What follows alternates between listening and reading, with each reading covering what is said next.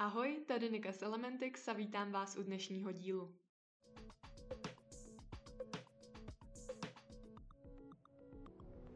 Dnes bych chtěla pohovořit o tom, jak nám v životě na cestě za tím, co chceme, stojí spoustu strachů a obav a zároveň o tom, jak je minimalizovat.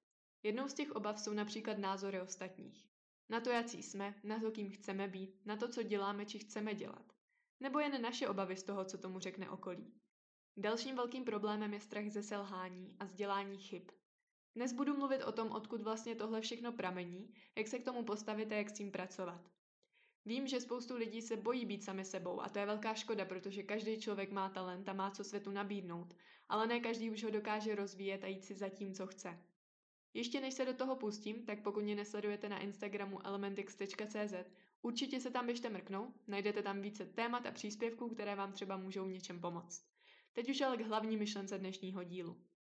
Jak už jsem řekla na začátku, často mezi námi a tím, co chceme dokázat, stojí spoustu strachů. Já bych začala tím názorem druhých a zároveň to bude i takové připomenutí pro mě, protože ano, i já mám ještě občas problém s tím, co si o mě myslí ostatní a už hodněkrát jsem na to slyšela věty jako no tak to prostě neřeš, kašli na to. Wow, že mě tohle nenapadlo. Tím chci jen říct, že to není tak jednoduché, jak se může zdát a pokud se i vystrachujete z názoru druhých, je to normální. Ale dá se toho zbavit. No a když jsem tak nad tím přemýšlela, tak jsem došla k tomu, že my lidi jsme neuvěřitelně sebestřední.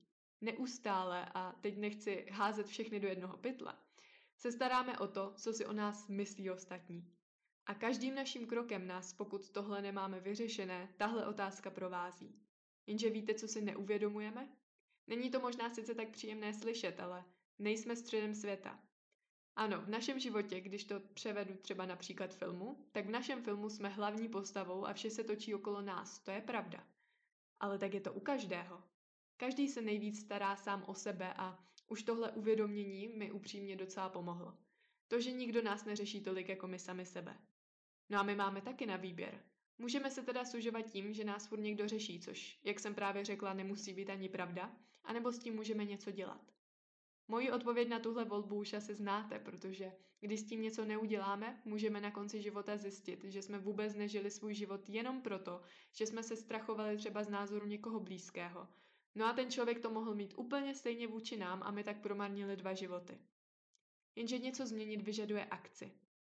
Takže je sice hezké, když mě teďka budete 20 minut poslouchat, ale nepomůže vám to, když se aktivně do té změny nezapojíte. Ten připomínám.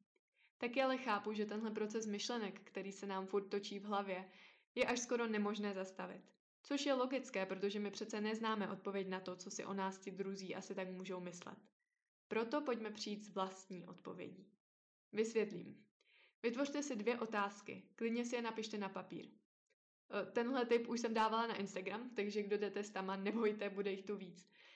Takže za prvé, co si myslíme my o nich? Často si totiž bereme až nezdravě moc kritiku od někoho, ke komu bychom si ani nedošli pro radu. No a za druhé, co si oni myslí o nás? Vytvořte vlastní pozitivní odpověď. Takže jasně, že si myslí, že jsem skvělá, milá, inteligentní, cílevědomá a já nevím, co ještě. Poenta je v tom, že my vždycky přemýšlíme v tom negativním slova smyslu.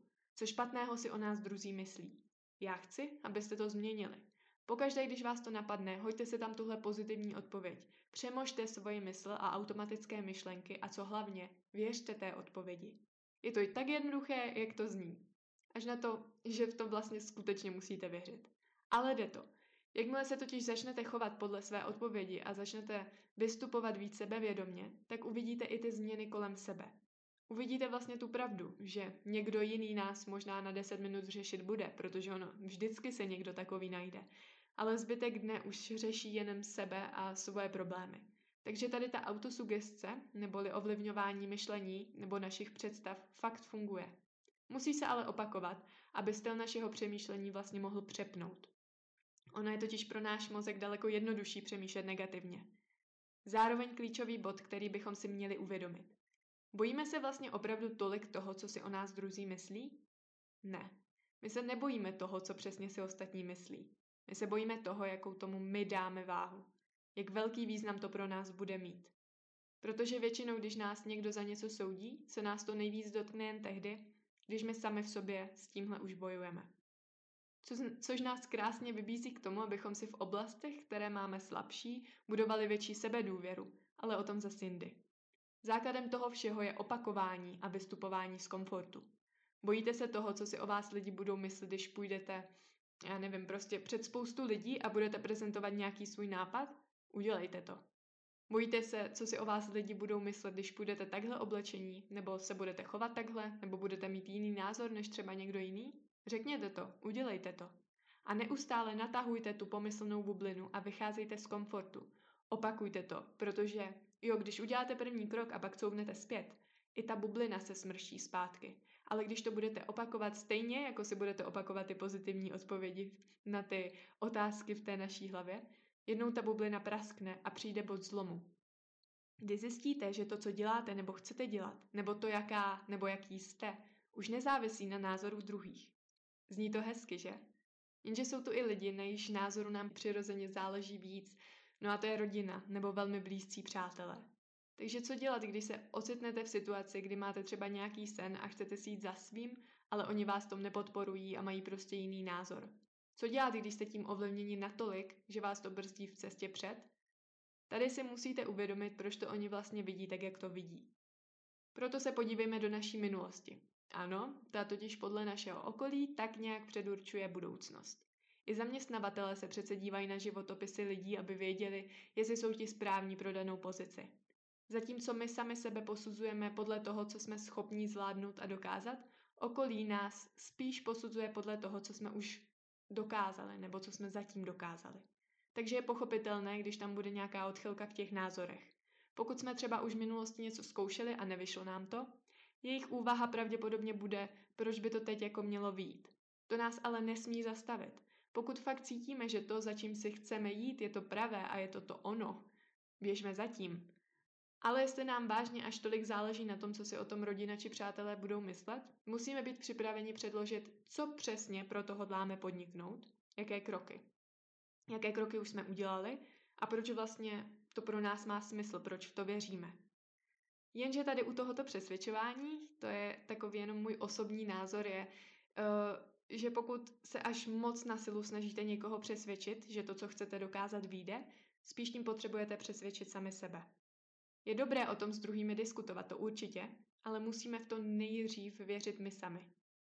Jo a tohle všechno můžeme aplikovat i na sebe. Pokud máme obavy z toho, že něco nedokážeme, mozek nám předhazuje, že doposud jsme ještě nikdy nic takového nezvládli a tak nezvládneme ani tohle. Ale to je chyba. Pravdu má jen v té první části, že doposud jsme nic takového nedokázali. Ta druhá, tím myslím dokázat to, je už na nás. Nebo pokud si myslíte, že si to svoje je va- ve vašem podání až moc výstřední. Hele, každá myšlenka nebo nápad, který je teď přijatý jako normální, byl kdysi výstřední. Druhá věc, o které se dnes chci bavit a která nás drží dál od toho, co chcem dokázat, je strach ze selhání, po případě vzdělání chyb. Myslím, že se ani moc nemusím pozastavovat nad tím, proč to vlastně je. Na čem je vlastně založeno známkování a celý školní systém. Jasně, na tom, že ta učitelka nebo učitel sedí s tou červenou fixou a čekají, až uděláme chybu. Jak řekl Pavel Moritz v jedné ze svých přednášek, my esej na čtyři stránky, Rowlingová proti nám hadr a stejně dostaneme čtverku. Jo. Takže škola v nás dost buduje tu rovnici, že chyba rovná se selhání, že je to špatná věc. No jo, ale co by se stalo, kdybychom to předělali na chyba rovná se zkušenost? Každý máme v životě nějaké ups and downs, jdeme nahoru, občas trochu nebo hodně spadneme, pak se zase zvedneme a pokračujeme. Když si to hodíme na papír, dostaneme z toho takový graf s vrcholy a propady.